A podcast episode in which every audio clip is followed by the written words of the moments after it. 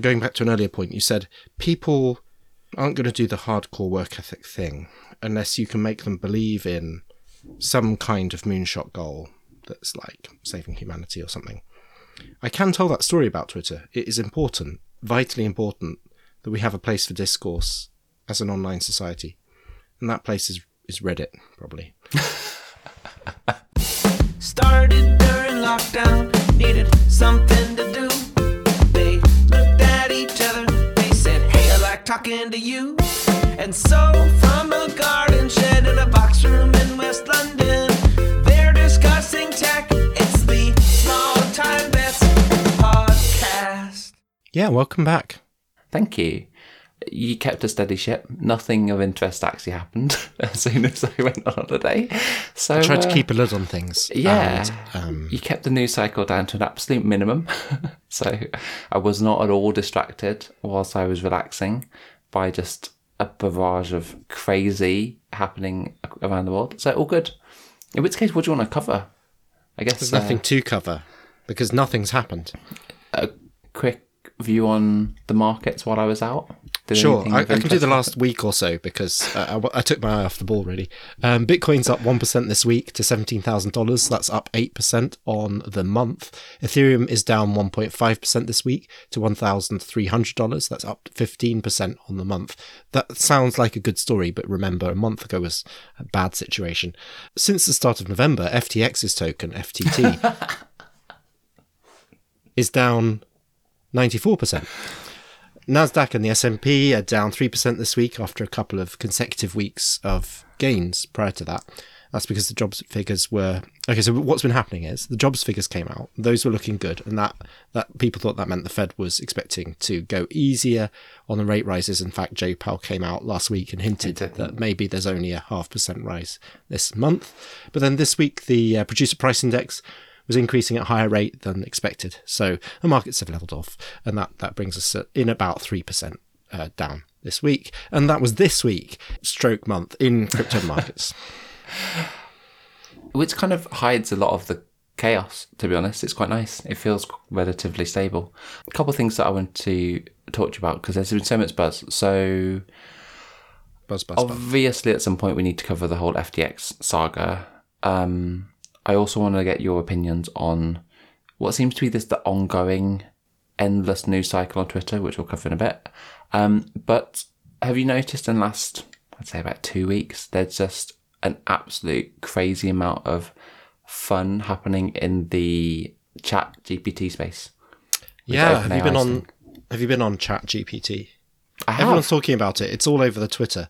So you've been you've been chatting to the AI interface the chat well, interface. I mean, it's the same as what we've talked about before, isn't it? But it's just version three, and it's got a better, before, right? So it's got a better interface. Yeah, and I know with Midjourney and with the kind of equivalent for creating imagery, we all experimented with it. But then I was on holiday, was getting spammed by, "Have you tried this? Have you tried that?" And I, mm. uh, the articles looked good, but I hadn't really given it time to experiment. Yeah, so I have now. Um, because you had to, you were on holiday the whole time. You're on vacation. Yeah, I tried to try to so what, what, kind of things did you put into first of all before we get going we on it explain what it is. what did you yeah what is it? Where were you? Where were you on holiday? Where, where, where were you on honeymoon? I was in mauritius so uh, didn't want to be sat at a laptop all day. There's other things in life than tech laptops the internet and crypto and all this stuff. You can actually just go swimming. What is it what does it do? Chat GPT. So GPT 3 in 2020 was launched, which was essentially this deep learning model, a large language model that tries to predict the next word in your sentence. And that sounds really simple, but they've trained it on so much data that essentially it starts to be really good at feeling like it can respond to certain queries. And chat GPT is the first time they've opened this up to the public in a chatbot format, which is really easy to access. It's on a web browser. You just like literally type in a question. Um, and it's tailored. It's like the third version, I think, of the whole model where they've specifically tailored it to be more conversational. So it's gone through many, many additional iterations to take user feedback, which they've done in house to kind of prioritize and give better weighting to responses that sound more conversational, like a chatbot. And yeah, you can just talk to it. And importantly, it's not actually an AI. So it's not, I know it's like by open AI and people say it's an AI, but it's not an artificial intelligence. It is, it is a chatbot, but an incredibly good one. What's your what's the distinction you're making there? Because AI is impossible to define anyway. So mm. you're saying this isn't an AI because Well, I think when people say AI, they're looking at something that is uh, that has a level of intelligence, right? Like that can make decisions based on what we would quantify as like a level of intelligence, not sentiency necessarily, but you know some sense of, of agency. This has none of that. It is purely probabilistic. You put in queries, it comes out with a response that it thinks is the right way of stringing words together and it just sounds really convincing which is different from something that actually expresses some level of like intelligence and decision making you know? Driverless car decision making all around. This you put in something you get something out that it thinks probabilistically is the right thing the right order of words. how does it seem to know so much? So answer that question first, and then say some of the fun things you've been asking it and what you got back. uh it, how I mean, it's how does it seem to know so much? it's I mean, I've seen people so much data ask it how to do programming yeah yeah and how to avoid certain types of errors in their code. And it will look at their code for them and debug it and tell them what the vulnerability of that code would be. I've asked it what I should get my dad for Christmas. Oh, and it it told me that, you know, that I could get like martial arts ch- channels streaming like, or um, some Android devices, uh, like really high end Android dad devices really well so you could watch like if you were in a fight you could record it at high definition for a long time with good battery life You're Um, you're wondering how it knows your dad so well, aren't you? You're like, how is this possible? like i Um, don't understand how my google search box isn't doing this for me like why are people Well- using tiktok for search So when we'll they could be using gpt like if you're saying the first version of gpt-3 was the autocomplete function that google had five to ten years ago which finished our sentences and emails off for us at the end of the sentence then like how is this so so much better? And why does it seem to know so much? I'm going back to my first question of the series. Yeah. how does it seem to know so much? It's trained on a phenomenal amount of data that's scraped from the web. So every, you know, every publicly available site that you've got news articles, Wikipedia, you know, various press releases, lots of textbooks and things that have been digitized by, you know, Google, for example, which is why it knows how to code because it literally has been fed all the all the textbooks on programming languages and on on every on everything that you can imagine that's just on the web. They've just fed it and it's figured out how words flow in all of those pieces of content. And I don't know technically how they've done the training, but when you build what they call a, an LLM, a large language model like this, and you essentially start building this semantic model that it understands the most likely words that follow other words, you get to the state that at now where it can quite convincingly say stuff that feels like it's the right thing. That, I'm about to jump to the. end I'm about to it. jump to the end of the conversation. I'm going to skip to the end. So much of what we've What you do done through our education and professional training has been learning to make the right noises. I- You know, when we're at school, when we learn how to write an exam answer, we're not being told really, really how to think. We're often being told how to parrot the rote learning back in a fashion that sounds correct. And when even further education, it's very much about using the right kinds of expression and using the right kinds of thinking and construct to produce an answer in the format that people have come to expect as having the imprimatur of authoritative truthiness. Now, You, you know, a question about one- one you know where I'm going what- with this, no, right? No, You- no, no, no, let me finish the thought. So, so where I'm going with this is like that's all we've ever done, and this is doing that thing as well. But sometimes it using its probabilistic model comes up with stuff that is actually wrong. Mm. But then, like, how is it that this isn't just what's the difference between sounding smart and being smart? And, and does it Oh, a very matter? and then actually, like, for the purposes of what people are going to use this for, which is to do their homework, um, is that bad? And if so, what would be like a morally better version of this? One that is capable of understanding the concept of truth. What would that have to have to be able to be that? Yeah, I mean, you've just asked like a dozen questions, but No, let no, me but let me. it's a simple question. What would be the version of this that recognizes truth? H- how would you get there? that recognize. I mean, humans aren't even very good at like recognizing truth. We have This that. this doesn't that- understand any of what it's saying. This Can doesn't I- understand any of what it's Can I saying. uh, you're asking questions that are like they make assumptions on what it isn't, which is kind of uh, really hard to answer. So the reason all of those questions don't make any real sense in this is because the illusion of intelligence that it's giving is because it has this really good thing, which you said of making sounds that you know people think, oh, that's how a human would respond. It also does it in a conversational way. It's been trained to, to respond in the context of what your question is. So it doesn't just like spit out a Google search result. It actually frames it in the context of what you're asking, which sounds very convincing. And it has this preservation of state, which I know that Siri and Alexa and everyone else has tried to add in, but it does it, it actually works. Yeah, it actually so works. you actually can You, you can follow through. Say say that again, but shorter. Or uh, that was all right, but could you change this aspect of it? so many interesting use cases. So I'll go into the use cases in a bit, but I think your question around But that like statefulness is vital to get the sense of something that's useful. Do you remember, like- because without statefulness, what is it? It's the most forgetful. It's basically any customer service you've ever dealt with in any organization. It's like, oh, here you are again. I've lost all your notes. Tell me from the beginning.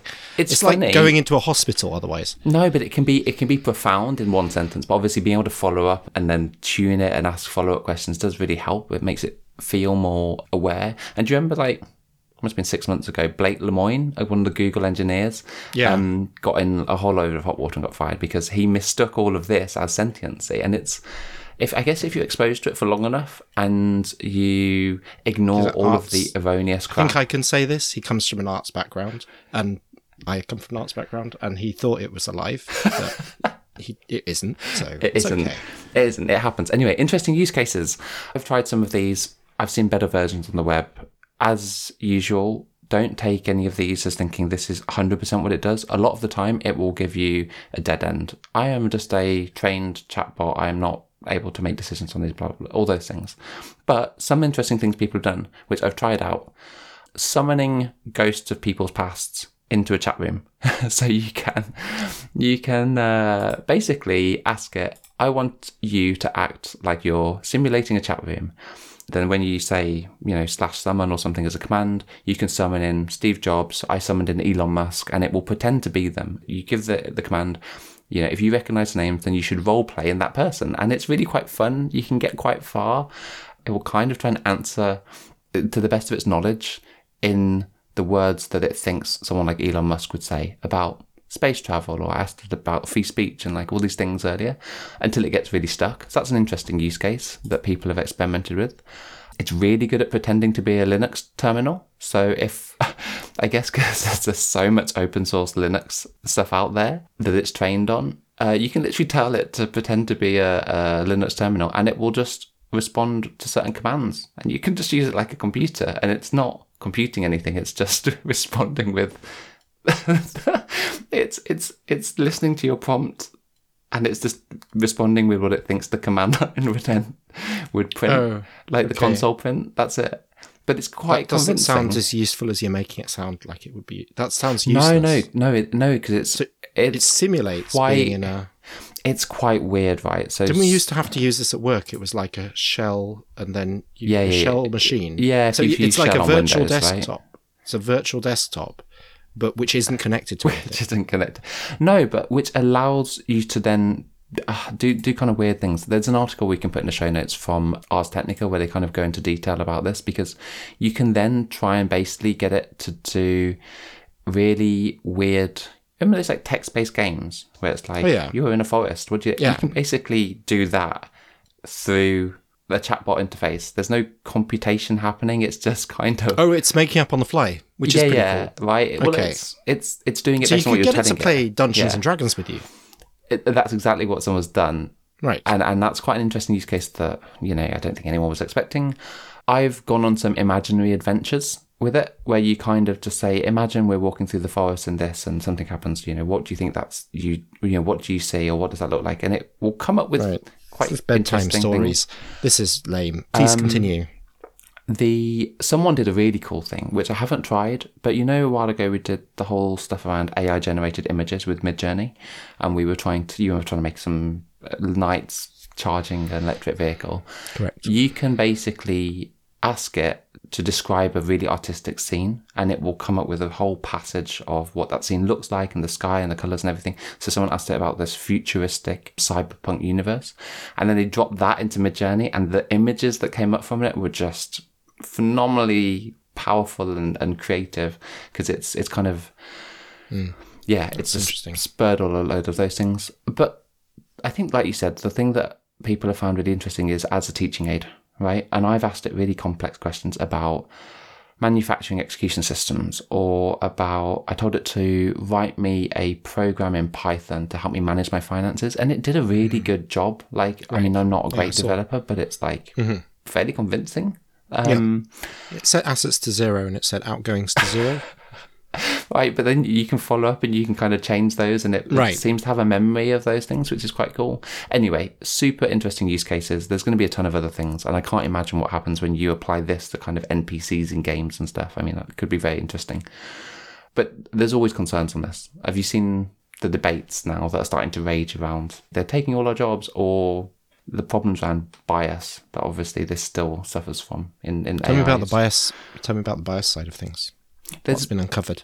There's a really interesting lecture. I didn't watch all of it. I read the synopsis from someone at the Turing Institute who goes into the the problems of large language models and something called the stochastic parrot, which is the probabilistic model that this is all hmm. based on, and how the bigger and bigger you get, the more powerful you get, as we're seeing in terms of intelligent and useful responses but the more bias you get that you can't really police for. So you're getting, I think people have already posted a lot of examples where you're, you're still getting the biases that exist in the internet reflected in this. It's a reflection of what is out there racial bias, gender bias, age bias, everything else that kind of just comes up in the, the responses because it's, it's predicting the next words. And if the next words are based on the training data set, which is humanity, it's, it's got a lot of problems in it that can't really uh, be solved by manual intervention. So there's those type of problems I don't think we're any closer to solving.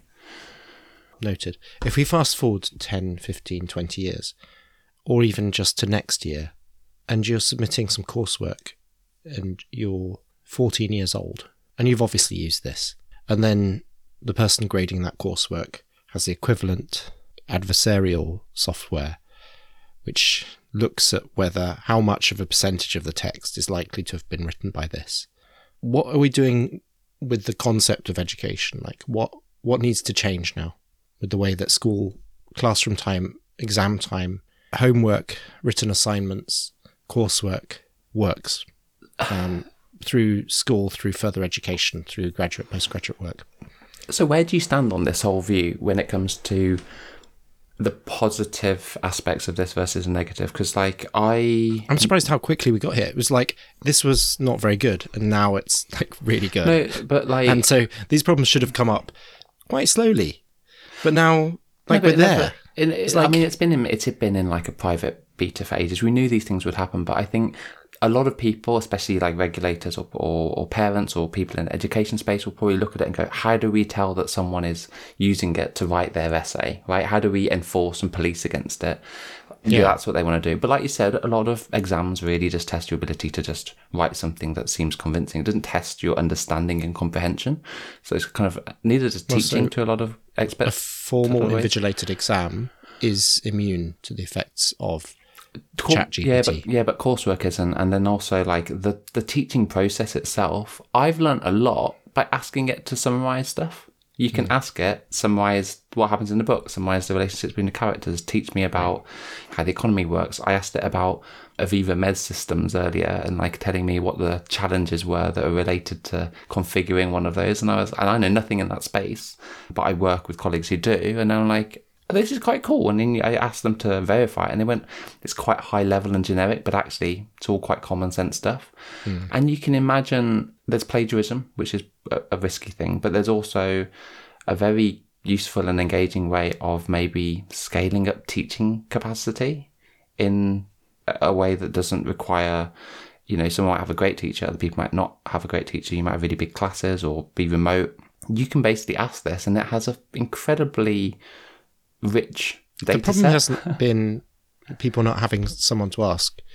The problem has been guided learning with motivated, capable, ideally inspirational teachers standing at the front of a room. no, but I But I think thi- it is think having the- someone to ask, right? You have The, a class the of model is a bit confused anyway. Like in the post chat GPT world, a useful skill would be to evaluate the truth value of a series of claims, Mm. evaluate the credibility of two comparative passages of text, like which of these is more credible. yeah, and you it know, can't do um, that. That's what I meant by decision make, making. make assessments make assessments about tone which of these is more formal informal which of these uh, betrays some sentiment if so what's the sentiment Hmm. what's the bias underlying it Th- that's kind of harder that's next that's the next order of if every layer of automation and AI in our society elevates the work that we, that we the humans are doing to the next level, then that's the ne- next level up. That's what we, the supervisors of the AIs, are supposed to be doing. It's not something we're being taught in schools. That would be useful. But I do think, you know, you said that, that the the problem isn't having someone to talk to. I think in some cases it is as a child, like especially in schools. You're in a class of like 30, 40, 50. You know, in some uh, developing markets, it's like classes bigger than 50. You don't actually have someone you can talk to about those things. And actually, this, in, in some ways, actually can be a very engaging way of like learning because you're you are having a conversation, albeit with a chatbot. Can I mention one thing that I did ask it, which it gave a very, very funny, but I think poignant answer to? I asked it earlier, what would you say if I told you that the UK had a prime minister who only lasted in office for 45 days? And ChatGPT responded, I would say that it is a very short amount of time for a prime minister to serve in office. In most countries, the prime minister is appointed by the president or monarch and serves as head of government for a set term, often several years. It is unusual for a prime minister to only serve for 45 days, and it could be the sign of instability or political turmoil in the country. and and I thought that was quite um, it, it, it was quite poignant. But then, yeah, there The are data set ended in 2021, so all the events of 2022 are a mystery to chat.gpt. which which is really interesting, right? I asked it about I asked about SBF. It had no clue who that was. It was like I'm not a search engine, and that's why I thought the way you phrase these type of things can be interesting because it doesn't know what it doesn't know. But hearing that answer was quite interesting because if it had been trained on today's data, it would say, "I think you're talking about Liz Truss." Blah blah blah. Who did blah blah blah. That's probably what it would say, but it doesn't know that. So it's It sounds like a diplomatic answer. Like it sounds like what a foreign dignitary would say when asked about. And what would you say on this topic? Well, I asked it, you know, what it's what's the best filling for a Cornish pasty, and it gave me that diplomatic answer of all the types. Then I said, at what point does a Cornish pasty become a curry puff? And it said a Cornish pasty and a curry puff are two different dishes. Here's what this one is. Here's what that one is. Um, there's no specific point at which a Cornish pasty becomes a curry puff, as they're as they're so different. And then I said, if you had to pick one, which would be your favourite? And it said, as a large language model trained by OpenAI, I'm not capable of experiencing taste or having personal preferences. Uh, You know, so I think that's where you get to the point of, oh, okay, it's not actually intelligent. It is, I'm at the dead end. It Well, can't I make mean, those decisions. It It's- would have been able to bluff its way through if it had been allowed to. It would have gone and done what the what the Google one did and just chosen an arbitrary answer and Oh, then like when it bluffed bluffed its way through. yeah, maybe, maybe. Um, I guess if I'd said, imagine you love curry puffs, Right. and then it would probably, but I'd have to have already. But like, imagine prompted. you're a human being with taste. Which now, which one do you like? I I have to give it a go. Anyway, we could talk about this for a long time, but I think um, if you, You at some point in there, you tried me to, tried to get me to weigh up the balance of good or evil in this chat.gpt in terms of its contribution to Hmm. the world, and um, that's just like an annoying, pointless question. So I'm not going to answer it. But, um, you don't have to. I do, I do think that it's a really good catalyst for us to profoundly rethink how we're dealing with education, but also the role of us as humans in labour markets. And like also to, to your other point, which was like kids, they need someone to ask the questions of in school. So you're trying to understand a given topic and you're stuck. and the class has been set the task, the whole task. So it's like, look at this and work your way through it. Now you have access to chat.gpt. You ask it for help, but because you're lazy, you ask it for the answer. You're not asking it to help you out of a sticky spot with how do I solve this? Mm-hmm. What's the method by which I solve the quadratic? You just put the unknowns in and it tells you the answer. So that's why it's difficult, isn't it? It's not, it's like there are two challenges in education. One, instill the curiosity to learn. And two, structure the pathways so that it's hard enough, but not too difficult. It's just enough difficult to be as rewarding as Super Mario. Mm. But so they get better. But that's because the answer is the measure of the success of the education, right? And that's the problem, right? If your measure is just based on the answer, the goal for the student is give me the answer and I'll just write it down and get a point, as opposed to measuring whether they understand it. And I think the test for that would be a little bit like if you gave me and someone else who's never used the Midjourney thing 10 minutes to create a really amazing image I would know the right prompts and language and things to actually ask or, or, prompt it with to get the better image. Most people would go draw a nice pretty cat or something, you know, it wouldn't know all the different ways of using that tool.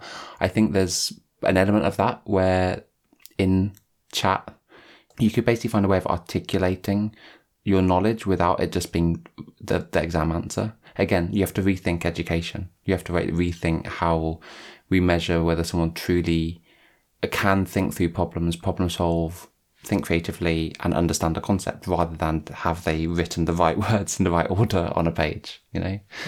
Because mm. it can do that better than we can, let's be honest. Um, mm.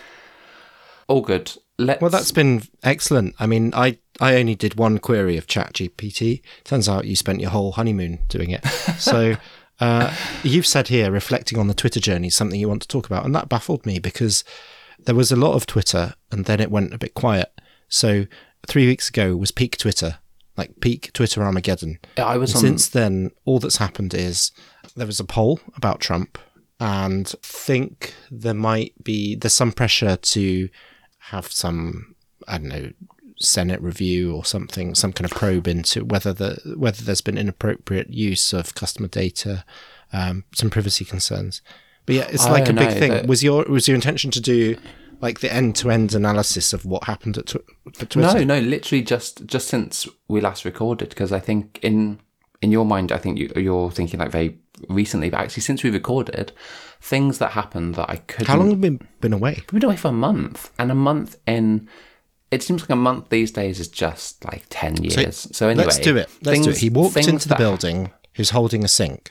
No, no, I've, I've, we've we've we've done those those bits. We did that, that, We did we did well. We didn't really cover it, but offline we covered it. I get all that. Things that have happened since that we haven't really fully discussed. The whole Twitter Blue pay for verification. I think when we caught up for a burger, the whole Eli Lilly three percent stock plummet based on people like faking it. So that happened. There was the, the free speech, adding everyone back onto Twitter, and then adding Trump back onto Twitter, and him not saying anything, and then Elon being like Vox Populi, Vox Dei. There was the weird thing where during the protests in China, Chinese bots, because they've got so much less moderation, they basically targeted all of the posts that were posting about the protests and then they started like hashtag Shanghai and putting loads of adult content and making sure that like all the locations basically got spammed by adult content and got got kind of like got barred. There seems to be loads of loads of things happening on Twitter that are baffling, and so I, I kind of wanted to know your view on all of it because it's exhausting otherwise. So I think I think people have got Twitter fatigue with the way it's playing out, and yeah, that's why I thought it's not really much of a story. Also, because it's gone a bit quiet for the last two weeks. Um, yeah, so I just think it's not that much of a story. When the dust settles, we need a public forum at Global Town Square. That is Twitter, and you're not going to replace it. Like, none of the things that are supposed to replace it are going to replace it. It's Twitter or bust. That's all you've got. And if we have to redo it again from scratch, it won't look anything like Twitter. It won't be Twitter. It will just be some entirely new format of thing. Hmm. So it would be unfortunate and a shame if Elon truly breaks this He's had a good old go, hasn't he? So the eight dollar to do the blue check mark, that turns out that was an error. Um, then there was going to be a grey check mark for a while, and that Oh, didn't. I think there is there not. There's going to be a, Don't know. an And then official or something. he, so then there was the thing about firing many many employees. Um, there's now a legal case from female employees saying that they were disproportionately targeted. Uh, then there was the—you've got to be hardcore letter internal memo where Elon said people were going to work really hard and it was going to be engineering driven, a predominantly engineering company. Those were two separate announcements, and people were encouraged to take generous redundancy pay in US terms of five weeks if they didn't want to do the hardcore thing. Some people who had been fired in the first of those rounds, the first wave, uh, were asked to come back because it turns out they were needed, which is a bit embarrassing. Elon did a gag about two of the fake employees who'd done some press pieces. So he was like being ironic and postmodern, which is confusing in in such a maelstrom of poo. Um, then he was just kind of continually flippant all the way through. He tried to do a, a piece where he calmed down the advertisers because the advertisers have been getting very flighty in all of this because of claims that the moderation is going to be completely revamped, which Elon has had to make contradictory noises about because of the kind of the mechanics of it, right? So you have to have a platform funded by advertisers or a successful subscription model, and in the you know in the meantime you need the advertisers, but they have left a lot. There was a post somewhere in the middle of all of that, about two weeks in, when he said we've got the highest highest active daily users ever, and Twitter's an exciting and cool place to be. So they their mm. active user numbers, if you believe the internal data, are actually doing quite well. And yeah, I mean, then lots of people start saying things like, "Oh, join me on Mastodon," but no one's going to. So that's it. I mean, Twitter. We need Twitter. You got to have it. It's, a public good. It's actually good that he took it over because it was just very it needed it needed not- a spark, right? It, it had not been stagnant. Stagnant is sounds. It wasn't festering. It was just totally. It has en- engineering craft, like engineering. It was like in an engineering Sargasso Sea where no one had any intention of doing anything, and they were all just paralyzed by their own overhiring. So it you- did need something. It, so it felt a bit like a public service in many respects. I think it had kind of. Is this a trap? kind of. No, I'm I'm serious. I think um, No, we're not going to. No, we're not going to socialize Twitter. We're not going to take Twitter into the pub.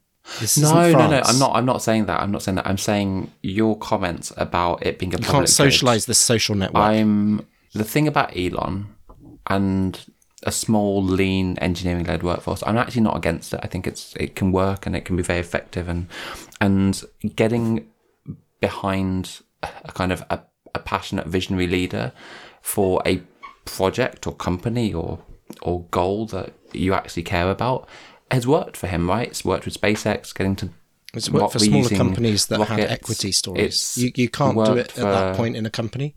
Well, no, but this is the thing, right? With with Tesla, it worked because there was the startup journey and there was a vision to try and get electric cars going, and that you kind of needed just a handful of people to just push that agenda. Getting reusable space rockets is just mad, and you needed people who genuinely wanted to see that happen until they Well, burn the, the out. and they story there was about becoming a multiplanetary species. So each of them had a, a credible story that was about saving the world. It was, but even from an engineering perspective, like you're trying to attract people who have probably been just stagnating in, in old space rocket engineering. And and then you're like, oh, we're going to reuse space rockets and get people to Mars. It's kind of like, okay, that's interesting. That's crazy. I don't know how you motivate people to work flat out on Twitter because it, it just doesn't have it doesn't have that appeal. What's its use case at the moment? It's basically a place where people can shout at each other, and it's becoming.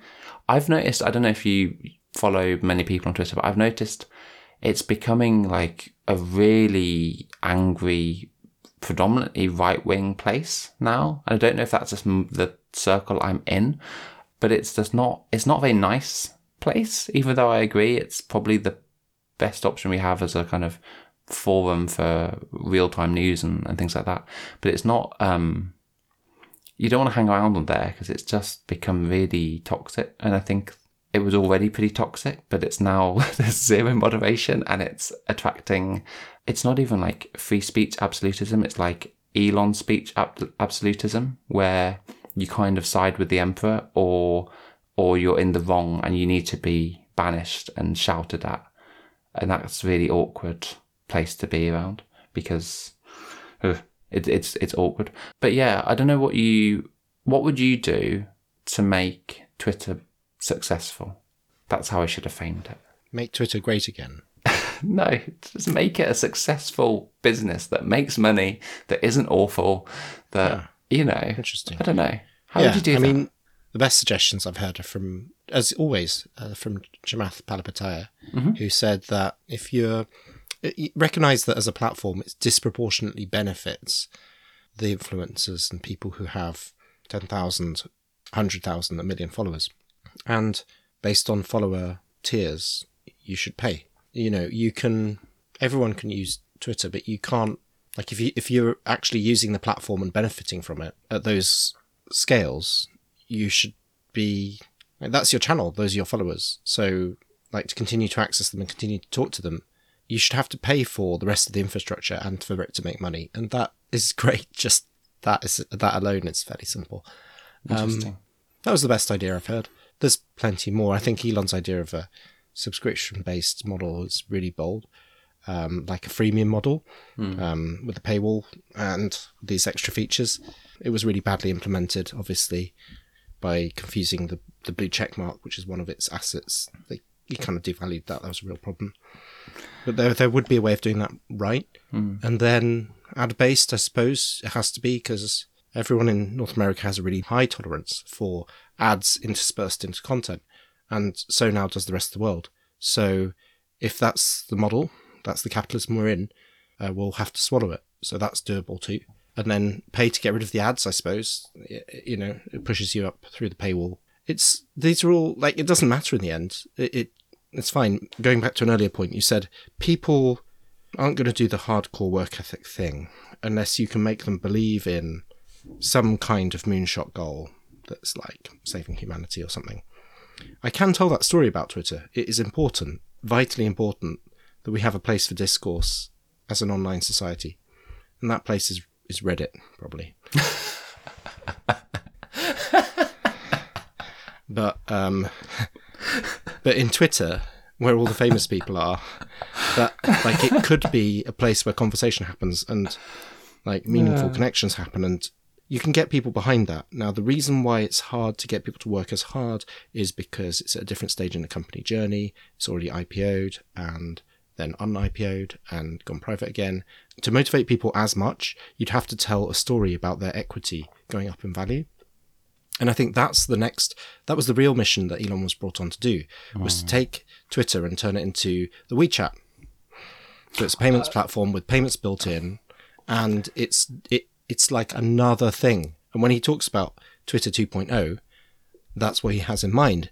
Something that allows the engineers of today with their stock options to really feel that they are going to get rewarded and something that means that his journey as CEO is a hero narrative. Like that's what he's after. If he can pull it off, amazing. Uh, but even if he doesn't pull it off, even if he's just made Twitter Great again. a little bit less egg icon botty and returns it to it's a basically functioning thing and it's satisfying its shareholders or its investors because it's making money. If that's all he does, that's still really, really, really like that would be difficult. That would be hard work. That would be impressive. Final question, and then we can move on. Do you think he still has any time to pay attention to Tesla, SpaceX, He, he launched the he launched the semi. and Neuralink?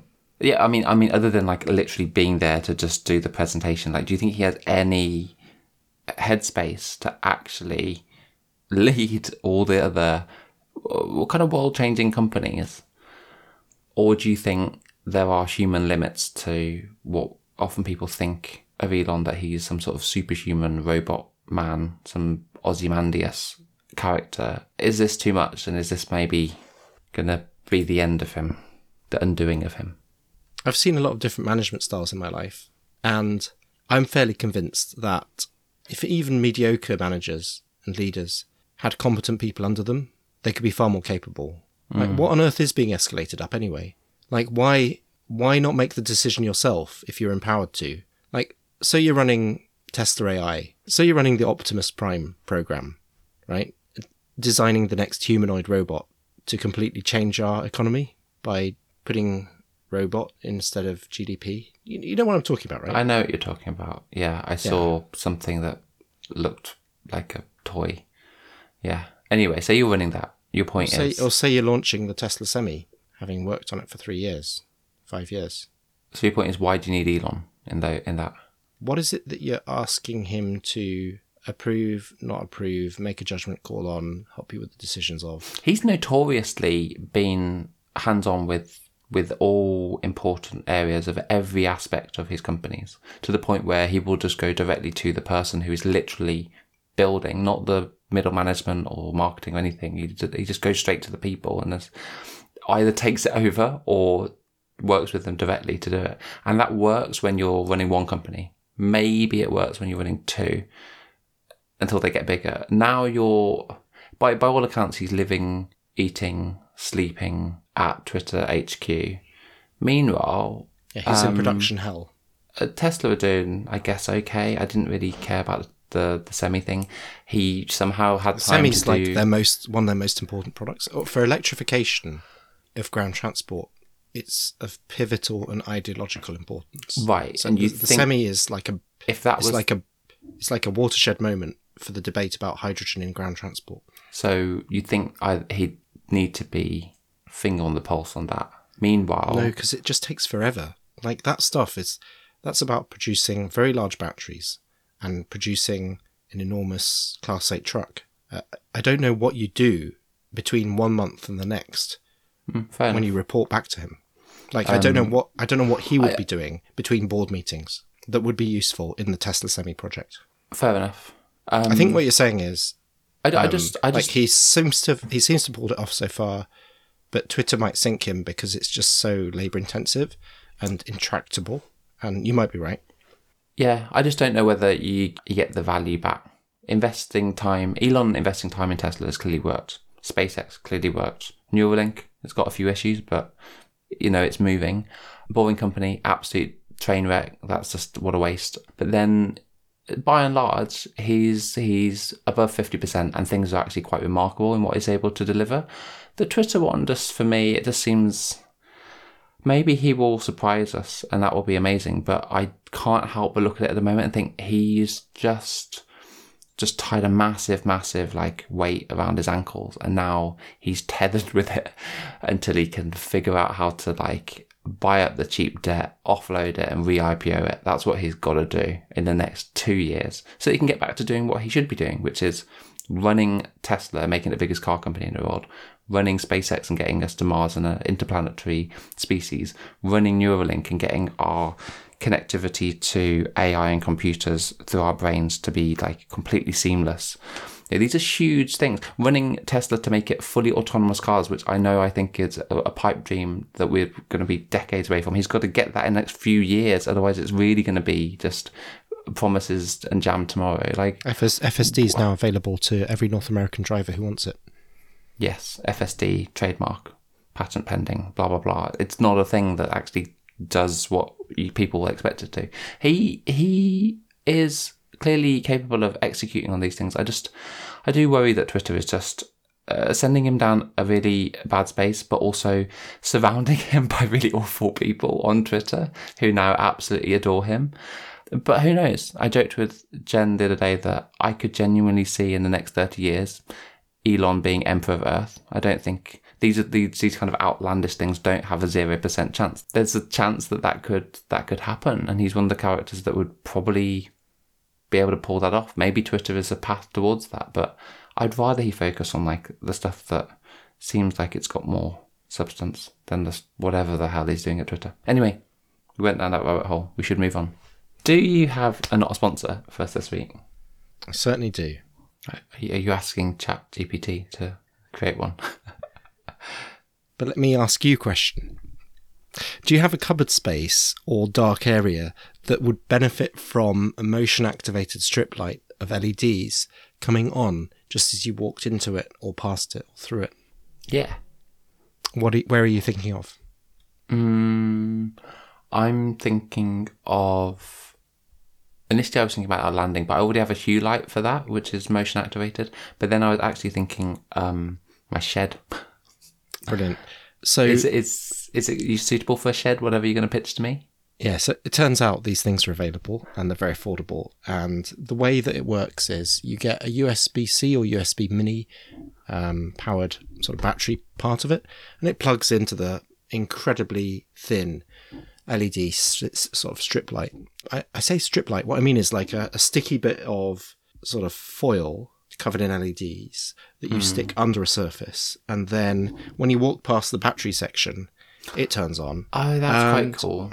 these things cost less than twenty dollars is what I'd say. Less than twenty dollars a meter. You know, so thirteen pounds for one meter, sixteen for two meters, and this is the motion activated lots of words from the Sensky store. Link will be in the show notes, and that's this week's not a sponsor. That's really fun. Ask me what I did with it. What did you do with it? So you know when you load the dishwasher, it's a little bit dark. What would be really helpful is if the cupboard it was in has a light just shining into the dishwasher space, and it so because it's only coming on for thirty seconds every mm. time you open it, like it's never gonna. It will run out, but then you just charge it over here by pulling it off the Velcro strip. So that's what the use case is, and uh, it's super handy to be able to see what you're packing in the dishwasher. That's a good idea. I, I'll have a think about actually places to put something like that. Five percent off while stocks last. Ooh. Thanks. Anyway, thanks for that. Not a sponsor. I think we can move on to this week in crypto, which will basically be this month in crypto. This month in crypto. And this month in crypto, literally, we recorded last time. I got ready to go on a honeymoon, and then in a matter of one week of going on holiday, just FTX imploded and took everything with it. and I was, I was just, I, I remember messaging you when I was like just lying in the sun, being like, "Oh, "This would be a really good week to record and maybe reflect on this," but maybe giving it time has helped. So, um, do you want to summarize kind of what happened, just in words, Um, or do you want me to? I don't, I don't mind. have you got a summary of what happened? Yeah, yeah. I've tried to summarize the timeline Because because, it was just too much. It's probably better that you run through it crisply and get it right. oh god, getting it right is going to be hard. FTX, the second biggest exchange globally for cryptocurrencies by volume, um, after Binance. Beginning of November, it was pretty much the golden child, and Sam Bankman-Fried, who's goes by SBF, was the the poster child for crypto, both with regulators and with like every podcast and video and everything out there. He was worth close to forty billion dollars. Um, they had sponsors like Steph Curry, Tom Brady. You just had their name on the Miami Heat stadium. Uh, just they were just huge. And November second till November twelfth, they went from forty billion to just completely bankrupt. The way it started, from what I can tell, is that on November 2nd, there was a Coindesk article that ran, which focused on Alameda. Alameda is like the, I guess, the sister company to FTX that was the hedge fund that originally he had, Sam Bankman Fried, SBF, had, had run. And this article talked about their balance sheet and, most importantly, how much holdings they had of FTT, which is kind of made up token that FTX was using as an exchange token. Nothing really happened after that, but people were like, oh, this is a bit weird.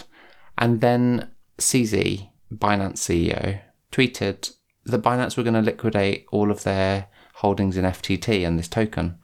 That was on the 4th of November. And that meant the token dropped by about 30%. People started really panicking. It kicked off a little bit of concerns about FTX. Caroline Ellison, who's the CEO of Alameda, the ones who Coindesk had written an article about, tweeted randomly that Alameda would offer to buy FTT at $22. And people were like, uh, what, what, what's so important about $22? And that kind of made people think that maybe there's a reason why they need to keep the price at that number because they hold so much of this token. They've clearly used it as collateral for various things. They can't let it drop because then all their loans will be underwater. Anyway, it starts to run on the bank. everything's going crazy. Crypto Twitter is kind of exploding while I was on holiday. And before long, Sam Bankman Fried, SBF, tweeted that they will be selling FTX to Binance. So that was just really, really random. Meanwhile, he's around Silicon Valley trying to raise $10 billion from VCs, and none of them are buying it. It's just not working. And this is just all happening live on Twitter that people are just leaking. Oh, we've just had a meeting with him, just declined that. It's just all happening real time. It's worth noting SBF and CZ don't get along. There's always been like beef between them, even though Binance was a big investor in FTX originally. But there were various shots fired between them where Sam Bankman Fried suggested CZ was just trying to like, you know, damage them and attack them by by liquidating all the FTT things. Anyway, all of this crazy kept happening and by November 9th, which is barely a week later, the SEC, CFTC and DOJ were all investigating what's going on at FTX by the evening of the 9th of November, Sequoia Capital, who were one of the biggest VCs in the space, who had put in 150 million into FTX, announced they'd marked that down to zero. So they'd just they'd just written it off. And we were starting to get the impression that the whole thing would just be bankrupt. So 10th of November happens. SBF admits he made really big mistakes. He posts these internal messages to his employees trying to rally the troops, but basically saying that they are the last people he cares about. He cares about like his creditors, the VCs, the customers, everything, and they all need to do it because they're the last people who will get anything. They all need to kind of help him get out of this hole. And they leaked that obviously. So there's lots of leaks coming from the company of really disgruntled employees, um, many of which who walked out from the compliance side. Meanwhile, this weird behaviors then start happening, right? So they start freezing withdrawals on FTX. So loads of customers can't uh, access their funds, and that's when people think, "Oh, this ship is is starting to go completely under." At this point, Alameda starts heavily shorting Tether, so Tether loses its peg. That's USDT, so that starts going below a dollar. And there's all these conspiracy theories around, oh, are they doing that to try and like make one last big trade to try and get themselves out of this thing through the they hold a lot of uh, Solana so they were people were thinking if they can short tether enough then they can dump Solana they can like get back on top through tether. It was all very weird. And then on the same day on the 10th of November tether announced they were freezing 46 million dollars of FTX funds of tether under instruction from the US law enforcement. So we're like oh my god this is just literally exploding in front of your eyes um, then Justin Sun rocks up. He's like the guy behind Tron, and he's like, I'm going to help bail out FTX. And it turns out he's not. And instead, he makes a deal where you can withdraw from FTX using Tron. so if you're using their stablecoin equivalent, you can withdraw. And so Tron people are saved. And uh, this this weird thing where people are all shifting to Tron assets to then withdraw them from FTX. Meanwhile, on the exchange, because you can't withdraw, Bitcoin and Ethereum start trading at a massive premium because people are like, I'm getting out of all these terrible altcoin alternatives. I'm just getting into those because in the event of a massive bankruptcy proceedings, maybe I'm going to actually retain some value if I keep in, in those Bitcoin and Ethereum assets. Then the most insane thing happens the same day, it's still the 10th of November there's this announcement that actually FTX are allowing withdrawals, but only for residents of the Bahamas. And Sam Bankman Fried is like, oh yeah, the Bahamas regulator said that we had to allow this because of blah blah blah, and you know we're having to do it because of this. And people are like, what? So then they're doing deals with people who live in the Bahamas to like get money out, and it's all this random like behind the scenes dealings with employees of FTX who at this point have completely they're just trying to like save whatever they have because a lot of them at that point have lost everything job, savings, everything. They have no, no allegiance to SBF. Anyway, same day, that evening, 10th of November, Sam Bankman Fried announced don't worry, FTX will be going bankrupt, but FTX US, their US one, uh, is fine. They're all fully capitalized, everything's fine. And then that evening, FTX US tweets they will also be closing trading.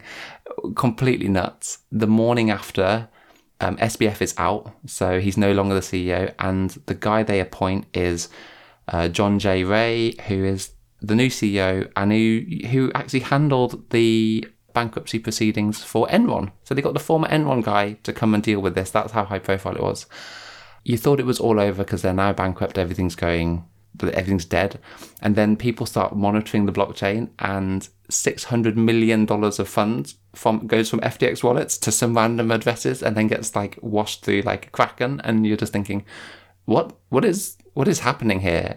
And it's like, people are saying it's a hack, it's an inside job I don't know if that's been resolved yet, but like someone stole a ton of money as well. And then people are worried about wrapped assets that are wrapped on the Solana network because you know when you like wrap Bitcoin, someone's custodying it. And it turns out for Solana, FTX were custodying the Bitcoin that was getting wrapped on Solana. And they were like, well, that's gone. So maybe that's that loses its peg against Bitcoin and that starts uh, crashing.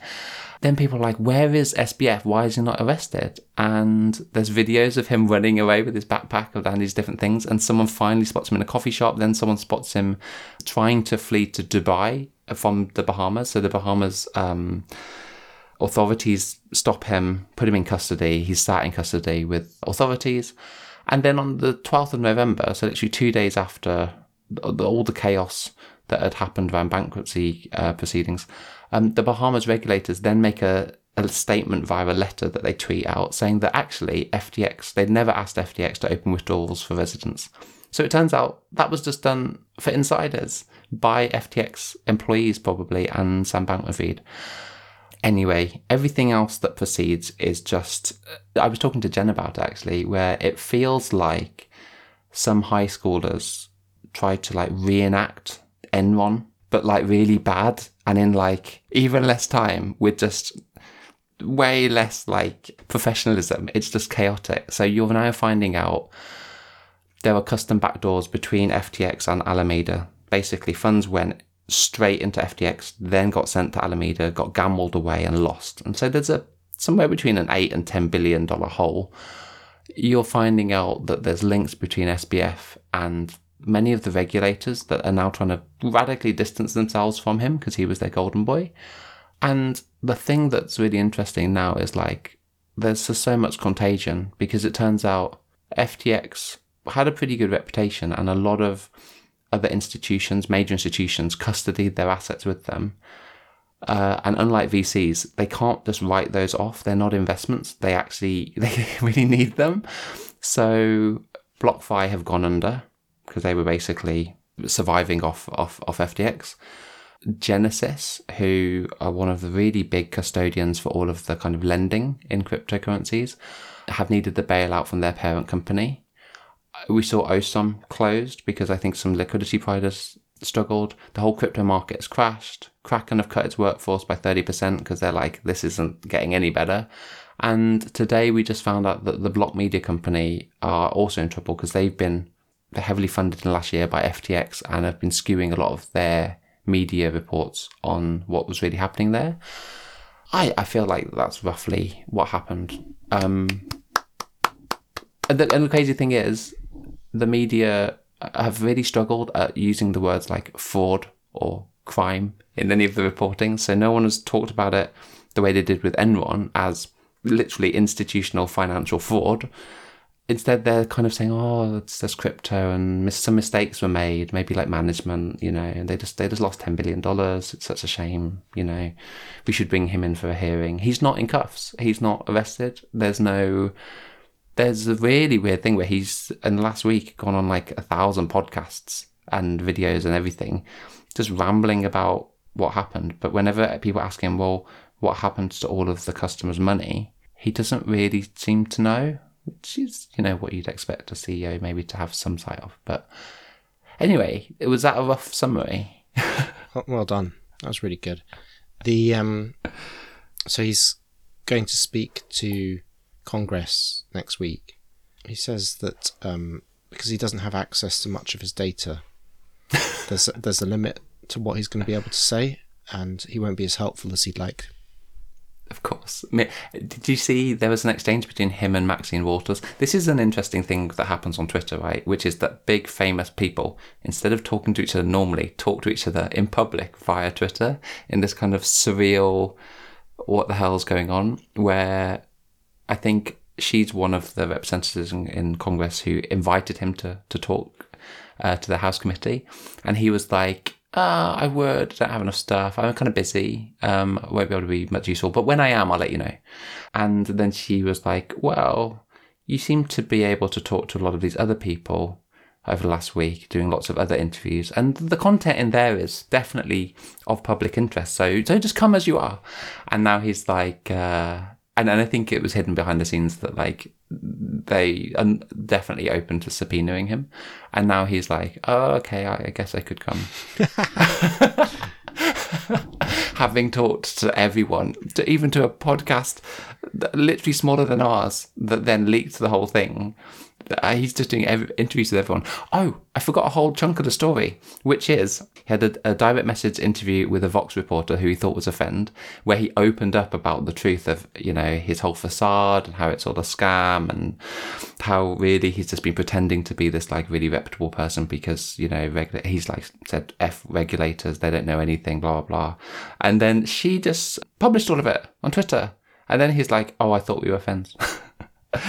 and then he did this weird phone call interview with this literally an unheard of podcaster who then a few days later then put the whole recording out live where he does just ramble about the whole process where he just doesn't seem to have a clue pretending to have not have a clue how money that he's been given from venture capital from customers from other investors from big institutions who custody the assets there, all of that money seems to have just gone to Alameda to be gambled with, Alameda Research. And and then maybe because of the Luna fiasco, but maybe because of other things, they've basically ended up losing it all. And then CZ dumping FTT token really it, it it pushed down the price of the one piece of collateral that they had, which is they could just print a lot of these FTT tokens out of thin air and just put that on their balance sheet uh, it turns out now they there's a bit of a hole, and a lot of people have been hurt. I didn't really cover that, but like there are, I think I think about three to four million customers. A lot of people who've lost a lot of money, and let's be honest, I don't think they're going to see much back. People have put their whole life savings in. Yeah, not least um, employees, because a lot of people have put their parents' life savings in. Yeah. I, I, listened to um, who does the Breakdown podcast. He did the marketing for FTX and he kind of stayed silent on commenting on it until he had more information. And then he did a really big, like hour long piece where he basically explains how he's felt about the whole situation because he wasn't aware of all of that. But obviously, he feels complicit in it because he helped them with like the Super Bowl ads and like getting the big marketing things, like very much marketing focused. Um, but he says he knows people and he's seeing the Slack channels of everything happening inside, which is get what got leaked. And he says there are people who you know aren't US based; they're based in Argentina, based in different markets, who worked for FTX, who basically used it like a bank because they didn't have access to other banking services, who have lost their job and their life savings and everything else, and have basically who wants FTX on their CV. They've just lost everything in a nutshell. So in a in a short amount of time. So um, can you um, cover two things? One. Yeah the reason CZ, CZ, CZ uh, originally, kind of along with the things that were coming to light about the balance sheets and the links to Alameda, one of the reasons was he felt that he was being stabbed in the back. And in his initial tweet, he kind of mentioned that. So can you touch on that? SBF had for uh, had been building this reputation of being like pro regulation, you know, oh yeah, we want everything to be well regulated, blah blah blah. He's been the golden child of it. But there was a, there was a comment that I think SBF had made in a previous tweet where he was like, "Oh, you should get CZ in to to talk in Congress, right?" So they wanted to, so and and SBF was basically like, "Oh, is he even allowed in Washington D.C.?" Kind of like basically suggesting that there's a lot of shady things that go on at Binance and that they don't follow regulation. And it turns out it's the complete opposite, right? If you look closely at the red flags. In hindsight, it's obviously easy to say this, but there was so much happening at FTX that was hidden under the limelight of Sequoia Capital invested and Paradigm invested. Like all your big investors have like given them money. They've got Tom Brady, Steph Curry, all these like celebrities endorsing them. They're in bed with the regulators. The weird love triangle thing between like SBF and Gary Gensler and Caroline Ellison, who's the, the ex girlfriend of SBF, who's the CEO of Alameda, whose dad was Gary Gensler's boss in Harvard. There's like all this weird like connections where it just felt like FTX were a very safe company. And I think that obscured reality, which was they're kind of kids, right? He was a 30, worth 30 billion or something at the age of 29. They had 300 something employees. They'd been around for a couple years. I remember in my YouTube feed randomly getting these. This is about 2019, right? I'd get these pop up adverts for FTX for this exchange. And usually when you see that, you're like, red flag. Random exchange never heard of and I ignore them if it's not one that I've used and that I'm comfortable with. And then a couple, literally a year or so goes by, and I'm like, oh my god, I missed a boat. This is like the major exchange to be on. I just don't use it, right?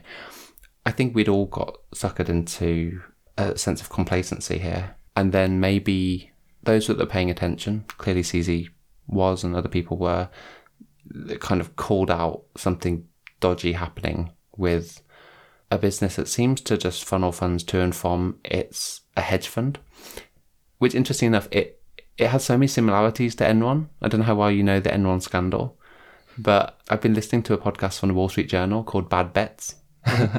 um, season one, they talk all about Enron. It's like seven episodes, each one's an hour long. And when I was listening to it, I was like, oh my God, this is this is like a, a, a, mature adult version of FTX, or, or vice versa. FTX is like the kids' playground version of it, where you've got the similar sort of characters, but instead of having like a dodgy CFO and dodgy CEOs and, and bad internal governance, where there was a lot of hidden corruption, um, that character is entirely played by SBF in the FTX version. and you still had a run on the bank in Enron. You still had a situation where they had like this this sister hedge fund called LJM, who are basically making all these other hidden deals and using Enron stock as the collateral to back it. Basically, what Alameda were doing, right? It's like it is basically the Enron story, and they mm. were one of the biggest energy companies in the space. Like they went lost fifty percent of their stock value in eight days. Like you just you see the the parallels, and then the fact that you've got John J. Ray who was the person brought in to come and like deal with that whole bankruptcy proceedings and that scandal. He's been brought in for FTX, and he, when he did, you see his uh, thing yeah. that he wrote up saying that he's seen Enron and this is worse in, in some way is what he says. It's remarkable that after all of that, like for some weird reason, politicians and the media have failed to really articulate the gravity and the truth of this story which has led, unfortunately, to a lot of conspiracy theories around everyone being in bed with everyone else, and because of his massive donations to the Democratic Party and, and to the Republican Party and to like everyone under the sun, um, that maybe everyone is kind of trying to uh, save face and not call it what it is, which is massive financial fraud. Not really anything to do with crypto, apart from the fact that it's that industry. It was just huge, huge fraud to the scale of I think, to the scale of Enron and following a lot of the patterns that Enron had, but in a much, much shorter timescale. Yeah, agreed. So this is the CZ tweet. Liquidating our FTT. This is on the 6th of November. Oh, wow. Liquidating, liquidating our FTT is just post exit risk management, learning from Luna. We gave our support before, but we won't pretend to make love after divorce. We are not against anyone, but we won't support people who lobby against other industry players behind their backs. Onwards. Oh, interesting. And so they're that's really interesting. So there, that's more firing shots about Sam's. Jeff made a lot of weird statements around what his views on reg- the regulation for crypto should be. Like he wanted, he was very pro, like DeFi regulation, in in a sense that made it not even DeFi at that point. And people were like, "Hold on, how can you be? You're not really pro crypto, are you? You're you don't really get what this space is." And some people have called him out on that. The fact that he came to the space so late like coming in from a hedge fund in Wall Street and then getting into the crypto space because he realized he could make more money from it in 2019 kind of he's not really about decentralization people having self custody over their own economic powers. He's not about any of that. He's about making lots of money and there's been a whole load of people diving into the whole effective altruism angle of his personality but I don't want to go into it too much. But there's an element where he just seems to have been using the hype around the crypto industry to make as much money as quickly as possible. And doesn't care how he gets to that point. and that seems to have been pretty consistent. There's a spreadsheet I've shared with you, Cool. and in some way in the margin notes, it's just a comment where he goes, "Oh, this is just um, really badly mislabeled." And what he's trying to I've heard him say that. I didn't know that came the- from the spreadsheet. it's it's the overall playbook he's working with right now is to make out that this massive malfeasance, this this fraud, is a is just kind of sloppiness on his part. So his claim is that there was um, like a sloppy mislabeling of like imagine the filing cabinet that you put in everything that is all the customer's money. What they hadn't realized was when they gave because they didn't have a bank account for it at the time because they hadn't set up a bank account. So they were like, oh, okay, we'll just keep that in the Alameda bank account because they got a bank account, so we'll just put it in that. But they hadn't tagged it as the customer money. It was like just money they have, and they were like, okay, now we can use this money uh, for anything we like, and uh, we can can use it as collateral to get more money. Magic, what could go wrong?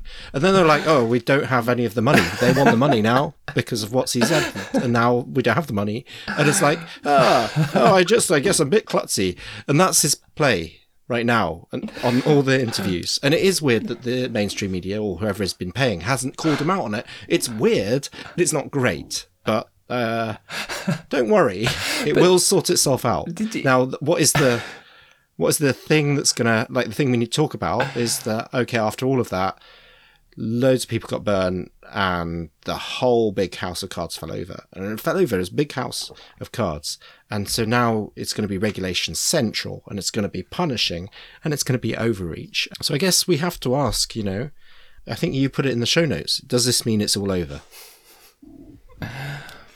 yeah, I didn't. I didn't have uh, any notes on that one. What do you think?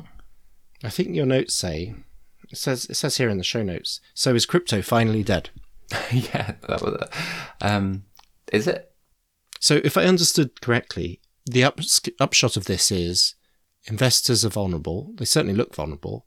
And also, anytime you have a part of uh, the financial system where you can just add zeros to the end of a number and make more money happen, that's possible in banking, unless you regulate it very hard and force them to hold one for one. And it's possible in crypto, very evidently, unless you regulate it hard. And in every space that isn't regulated like that, uh, it's open to fraud. And in this case, centralized exchange open to fraud. If it was decentralized, it, it kind of less so, but this is open to fraud. And it's going to be very much the poster boy for how the poor consumer could be very badly hurt unless big government puts a friendly arm around their shoulder and looks after them paternalistically. And I think that that's going to happen. Does it mean that crypto's over? Uh, well, the FTX has been making noises like don't legitimize crypto by by regulating it. Say some of its columnists. It's been good to see crypto finally getting on the front page where it deserves to be, but for all the wrong reasons. I think that yeah, they're from here on in much more regulation and quite blanket regulation in a in a stupid and poorly thought out way. Now, I think I think we'll get to that in a section that's called "LBRY Lost Their Case with the SEC" because that also happened, and and I think that was an interesting test case because rather than drawing a distinction about a utility token versus a token that doesn't pass the Howey test because it looks like a security, the SEC just went in in District One rather than District Two, which is where Ripple's going to happen. District One, and they said, "Ah, it's one of those things, isn't it? One of those crypto scams. So it must be a security because everything other than Bitcoin is a security. Because under the Howey test, if you expect returns in future, it's a security, and we regulate that. So this is that." And that's if that's the line of argument, we are going to see that, by the way, for centralized exchanges. That's the line of argument that's going to be applied. Then we had high aspirations for crypto. It was meant to be decentralized, not your keys, not your wallet. It turns out people like the convenience of centralized exchanges. It turns out those are also subject to fraud. That you know they are. What you've seen though, and uh, You can be. Let me play- Can be subject to fraud. let me play devil's advocate. I think you're right, by the way, but I, let me play devil's advocate just for the fun of it. What if this is a really painful but necessary good for the whole industry? So on the back of this, you've seen you've seen a lot of contagion. So a lot of companies have gone under, and there will be more to follow. Right? This is literally barely a month in There will almost certainly be some much bigger collapses that happen on, off the back of this. But you've seen, you always had Kraken who did proof of reserves and proof of liabilities and had a real external audit. You've now seen everyone else rally to do that. So Binance, Crypto.com just published mm. theirs today, external oh, audit. Mm. You know, it, not liabilities, but at least proof of reserves in terms of what um, assets they actually hold. You've seen many, many more now. Nexo.io be like, you know, we do weekly audits, external, published, Merkle tree proofs, everything. The, the blockchain's great at actually, which is auditability. Turns out it's actually phenomenally good at that to the point where people see when FTX is sending money to Alameda wallets, right? You can literally see it. And if you're able to then on DeFi, you can publish, you see the liabilities as well. So you completely know that something's collateralized and what the risks are. That I think if we had smart regulation and if people take the time to really look at it objectively, I think that's a phenomenal benefit, not just for crypto, but I think a lot of banks and a lot of people in the financial services would probably look at it and go, oh, that's really handy, isn't it? Real time, transparent, almost fully automated proof of liabilities and assets that everyone can see which is backed by maths, not just backed by a signature or some corrupt accountant, right? So I think that could be quite maybe a positive.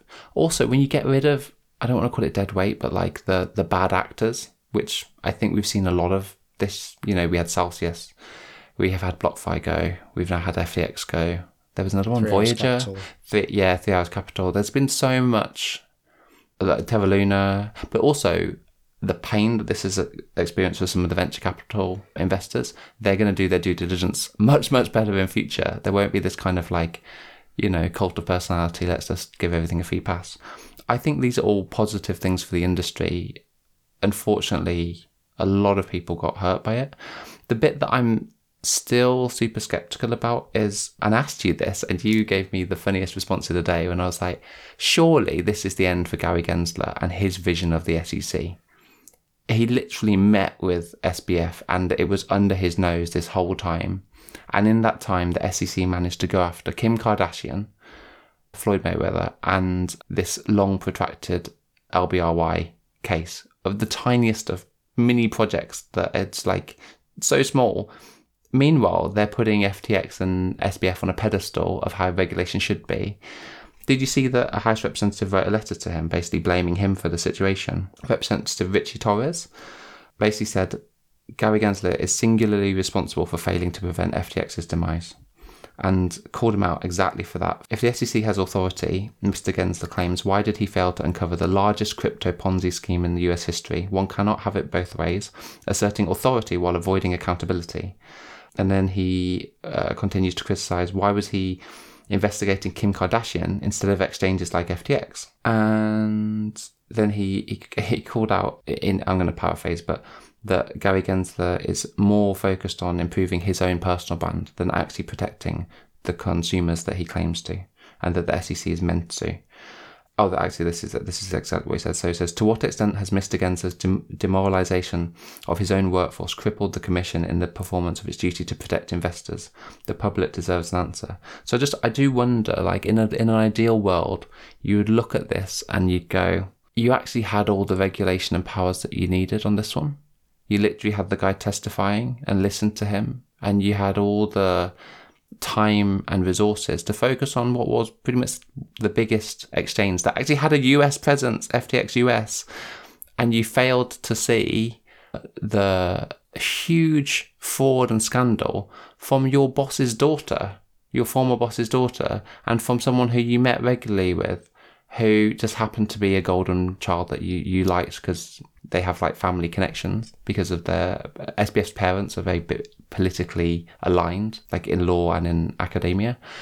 And you just think, if you can't enforce that, I mean, you really shouldn't be in the job, right? This was this was the one where you wanted to put all the you want to sh- prove what a good regulator does. You could have focused on FTX and maybe spotted this early, and then yeah, we did it. Look, this is why we need to look at all these fraudulent actors in the space. I think you'll hopefully when this fully comes to light, when the real journalists and reporters get their voices heard, the way that happened with the Enron scandal over a series of months following following that, when they really look into this further, I think what you'll see is it isn't this tough, harsh, pointless overreach and regulation that's that's needed. It's probably just doing your job properly, maybe, and then and then also focusing on the positive aspects that you can do using this whole crypto industry and the and the blockchain, which is having proof of reserve funds and having proof of liabilities transparently and easy easily auditable on the blockchain. I just some smart person surely is able to identify that as a positive that can come from this. But yeah, you said that's not how it works. You do something wrong, you become more powerful in these in these positions. So maybe I'm being too optimistic. There was something that happened that we haven't mentioned yet that was amusing. So Sam Bankman-Fried on the 14th of November started doing one-letter tweets. Oh my no god! one could figure out what he was doing. And I don't know if you read the most plausible explanation. So within, I think, the Twitter API, it polls every minute. So if you produce, and it polls the tweet count of a, of, a, of an account. So if you produce a tweet, so he was producing a one letter tweet, he's going like, what happening? You know, so produce one tweet, at the same time delete one of your earlier incriminating tweets. Then Twitter API doesn't think anything changed. It doesn't know that you deleted the tweet, but now it's gone from the record. And he was systematically deleting some of his previous tweets. Oh my god! I, so I knew he deleted a lot of tweets because people have fortunately screenshotted and gone back and Yeah, not And- many and people picked up on the That's re- that. clever. That's as an explanation is quite compelling to me, and they've gone into the code that shows how it totals up. That's how it tallies up that's super whether smart. it's happening. And so a lot of people wouldn't then see the deletions, or a lot of systems wouldn't know that the deletions had happened. So, so that's a really smart and savvy technical workaround that he's figured out there. This is coming from the person who, when Reuters put an article out saying that they they'd unveiled the custom backdoor that had been created to funnel funds from FTX to Alameda, um, SBF was like, I had no idea about that. I don't even know the code. A computer science graduate who apparently knows the Twitter API better than I definitely did, um, but d- d- just had no idea as the CEO and don't know the code. So um, that's a really interesting theory about the Twitter thing. Fun fact. Yeah. So, anyway, we have to move on. We it's do, time for we this do. week in NFTs. This week in NFTs. So your I think it'll be quite quick. This won't it? this will be quite quick. Your favorite company in the world blocked the Coinbase wallet app because they wanted 30% of the Ethereum gas fees for NFT transfers. Uh, do explain. Apple always wants 30% unless you're making less than a million, in which case they'll take a 15% commission of all in app purchases. Now, an NFT is an in app purchase, is it not? Apple have done a lot of work setting up that ecosystem. they maintain it, they vet the apps, they do moderation, they check your apps aren't going to crash. And they took a gamble in the first place. It's a remember that thing? It's Yeah, a phone, yeah, yeah. it's an iPod, So- and so it's a web browser. If it was just it one was more thing, thirty percent. if it was thirty percent of the price of the NFT, I'd be like, oh, I know, okay, I know. So they've changed it a little bit. This time they've mixed up the formula. It's 30% of the gas fees on the NFT. which doesn't now, go to a Coinbase. help me understand. How do you normally pay the gas fees? How do you only pay? You, you pay the Ethereum blockchain, Yeah. and uh, some lucky So maybe what it. we need you to do, okay, I'll, I'll walk you through it. You're Coinbase, okay? I'm going to imagine I'm Apple. What we need you to do is you need to estimate how much gas is going to cost in this transaction, and you're going to be doing that anyway in advance. So estimate it, then take a portion of the customer's payment, right, that they were going to spend on the NFT, put that to one side.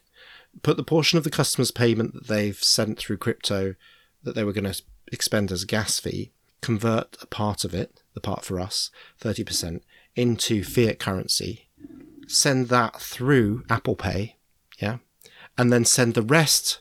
You're going to have to top it up. I don't know how. through the send the rest through the Ethereum blockchain, okay, and then we're all square. Yeah, Who's Square? we're all square, like square, Ap- square, Apple- square, square. Apple just gets like a weird additional bonus cut. I anyway, think people are being really harsh on Apple in this instance. Um, I think so Apple the founder are of being super dumb So the this one. Coinbase tweets that came up out about this, honestly, if you get s- some larger corporation applying its policies through the customer service center and they haven't elevated you to the tier one thing because you're Coinbase and they, their policy application makes zero sense. In this case, it makes zero sense. It's impossible to actually apply, like literally impossible, right? Uh, then what you shouldn't do is have a hissy fit on Twitter. You should just phone up your friend Tim. He'll resolve it. It'll be taken offline. Maybe, maybe. Do, do you know a fun fact that Epic is still required to pay its 30%, even though they managed to get the legal ruling in 2021 that allows them to use any other payment method they like? They still are paying and have to pay. Epic still has to pay the 30%. So they might have sent you through Stripe offline, right? But they are still on an annual basis balancing the books by making sure that 30% of those accounts are payments are sent back to Apple because those transactions have happened in app. Madness. And, and that's consistent with the ruling that's because madness. the ruling simply required that Apple would permit other payment mechanisms, oh, not that the they would in-app the purchase. charge.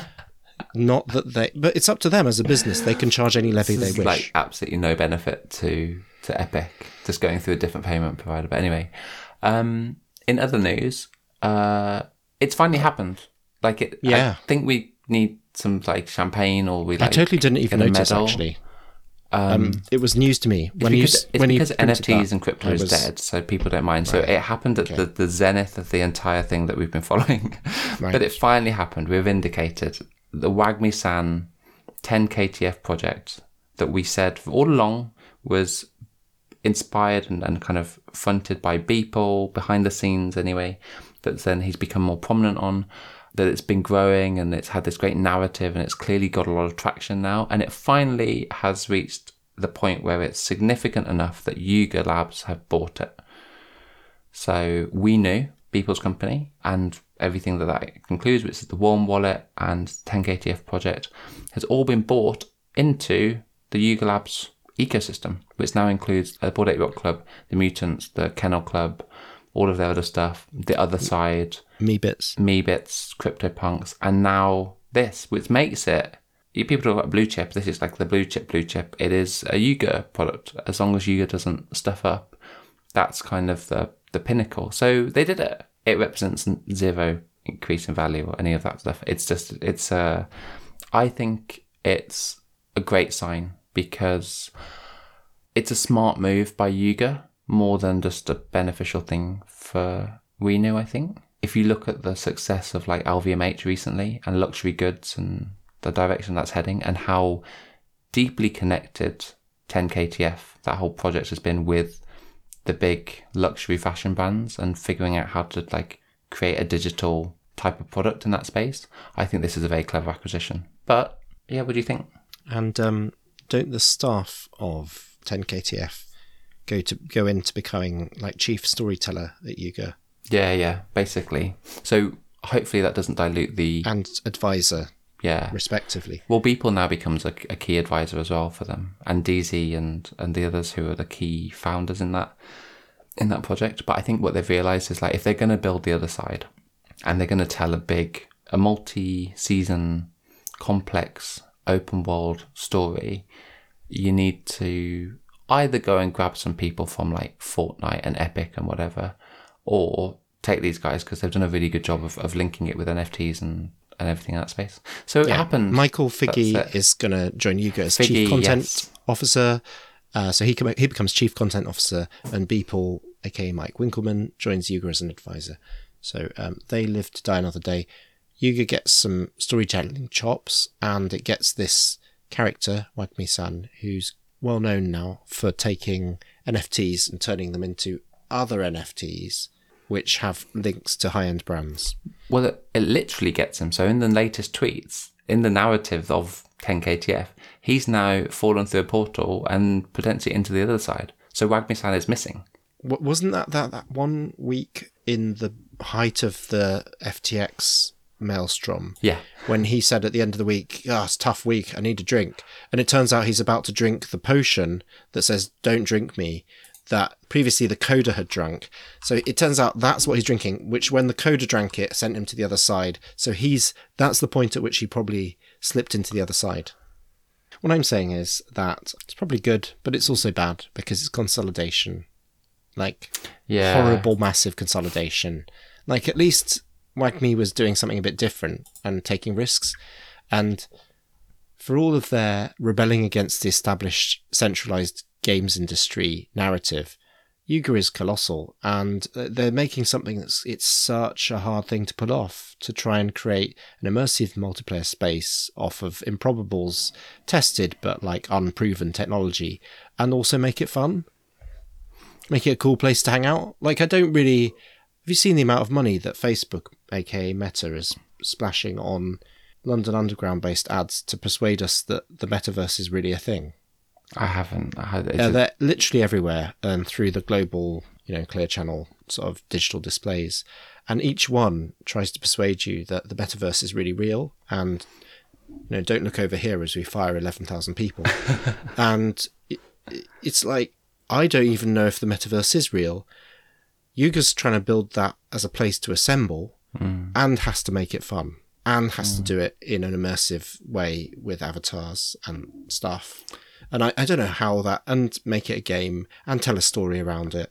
That's so hard, so hard to pull off. Like, it's hard enough getting people to, to hang out on, on Twitter or to go to Discord or to go into Reddit. Reddit's the only one that's easy to get people to go to.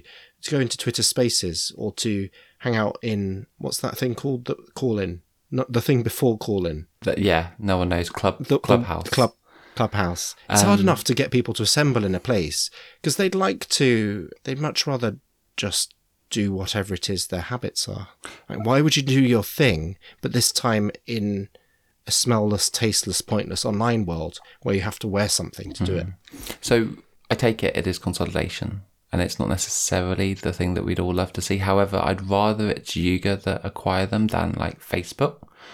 And I also think the reason I said that it's a good thing for Yuga is I think it's probably quite hard to find like Yu- Yuga for all its like publicity isn't like a lot of people, you know, like CryptoPunks and Meebits they bought the rights to, but they didn't get what's his name John and the other one from Larva Labs. They just got a bunch of NFTs, you know. So it's not like they've grown their talent pool, and I think I think they're onto something here. They've got some talented people, some good storytellers, designers, people who know how to, and also people who know how to manufacture the partnerships. Right, the fact that they've got the partnerships they've they've managed to land as So Wenew is bringing about twenty people, you know. and it brings Yuga's full time staff to only hundred. wow, that's okay. I didn't realize they were that small. But yeah, you wait. What? How are they Yeah. building anything? Like So Facebook remind, let's remind ourselves briefly. let's remind ourselves briefly of Yuga's valuation. How many people did Facebook let go last month? Oh, there we go. Yes, valued at four billion dollars. So that's a hundred people valued at four billion dollars. That's WhatsApp territory. Where WhatsApp, do you remember when. WhatsApp was twenty people and it was valued at Yeah. eight billion? Uh, twelve, wasn't it? Was Right. it twelve? Or Eight, yeah. But did you see Bernard Arnault became temporarily, very briefly, the richest man in the world? I don't know what you're talking about. He's the founder and CEO of LVMH. Ah, he temporarily pipped Elon Musk, and then some stock market things changed and he dropped back below. But he was for a very short amount of time the richest person in the world. My point around luxury goods in this market and their transition to the digital realm is it still stands. I think actually smart acquisition by Yuga and something that Facebook and a lot of the game companies will just really struggle to do. They just don't think don't think anyone's really tapped into that from a, a kind of game metaverse play. So I think it's a good move. Speaking of NFTs, which are all dead, so nothing to see here, a bunch of them went to Christie's, including the ones that we were talking about the other day. The um, art gobblers. no, I don't know if they went. Um, no, the uh, remember the OG crystals, and they had the Yeah. the project, the uh, Life in Our Minds one. Yeah. Uh, that collection has gone and is being auctioned at Christie's, along with forty nine others. So it's it's not a big story, but I think even even in a moment where it seems like crypto's probably on the ropes, NFTs uh, probably gone a bit stale and a bit dead. From an art perspective, I think they're still moving, right? There's still collectors and curators who who have really just got behind this. I think I tweeted about this basically saying that if this had happened in peak NFT hype, it would have like blown up the internet. Hmm. Unfortunately, and you can tell how much of a rut we're in because no one even realized. But Christie's, they're not just auctioning a CryptoPunk, they're literally doing a full NFT digital art, 50 different projects, digital artwork auction. It's normal now. It's just a thing that they do alongside painting, sculptures, and all the other things in their collection. I thought that was quite a watershed moment, but just had, literally did not move the needle. It just got swept under, under the carpet. So that I think is to get literally getting auctioned as we speak. So let's see what they go for. Mad. Well, I wonder when it was planned, but still, it's good. Mm, that's probably true. Well, Noah, who joined non fungible Noah, I forget what his surname is. He joined Yuga. He's one of their hundred from Christie's, and he was the one who headed up getting the first CryptoPunk auction there. So I think within the Christie's roadmap, and I guess within their cultural DNA now, they they see themselves as being a player in the digital artwork space. So you're right. You're right. It probably was a long time coming. This piece, but Yeah. um, it's good to see. Almost the cynical take on it is that once a corporate internalizes and recruits staff for the blockchain position, the NFT position, regardless of markets going up or down, you end up with um, projects and work streams that just trundle along. So in this hmm. case, NFT has seen the advent of digital art.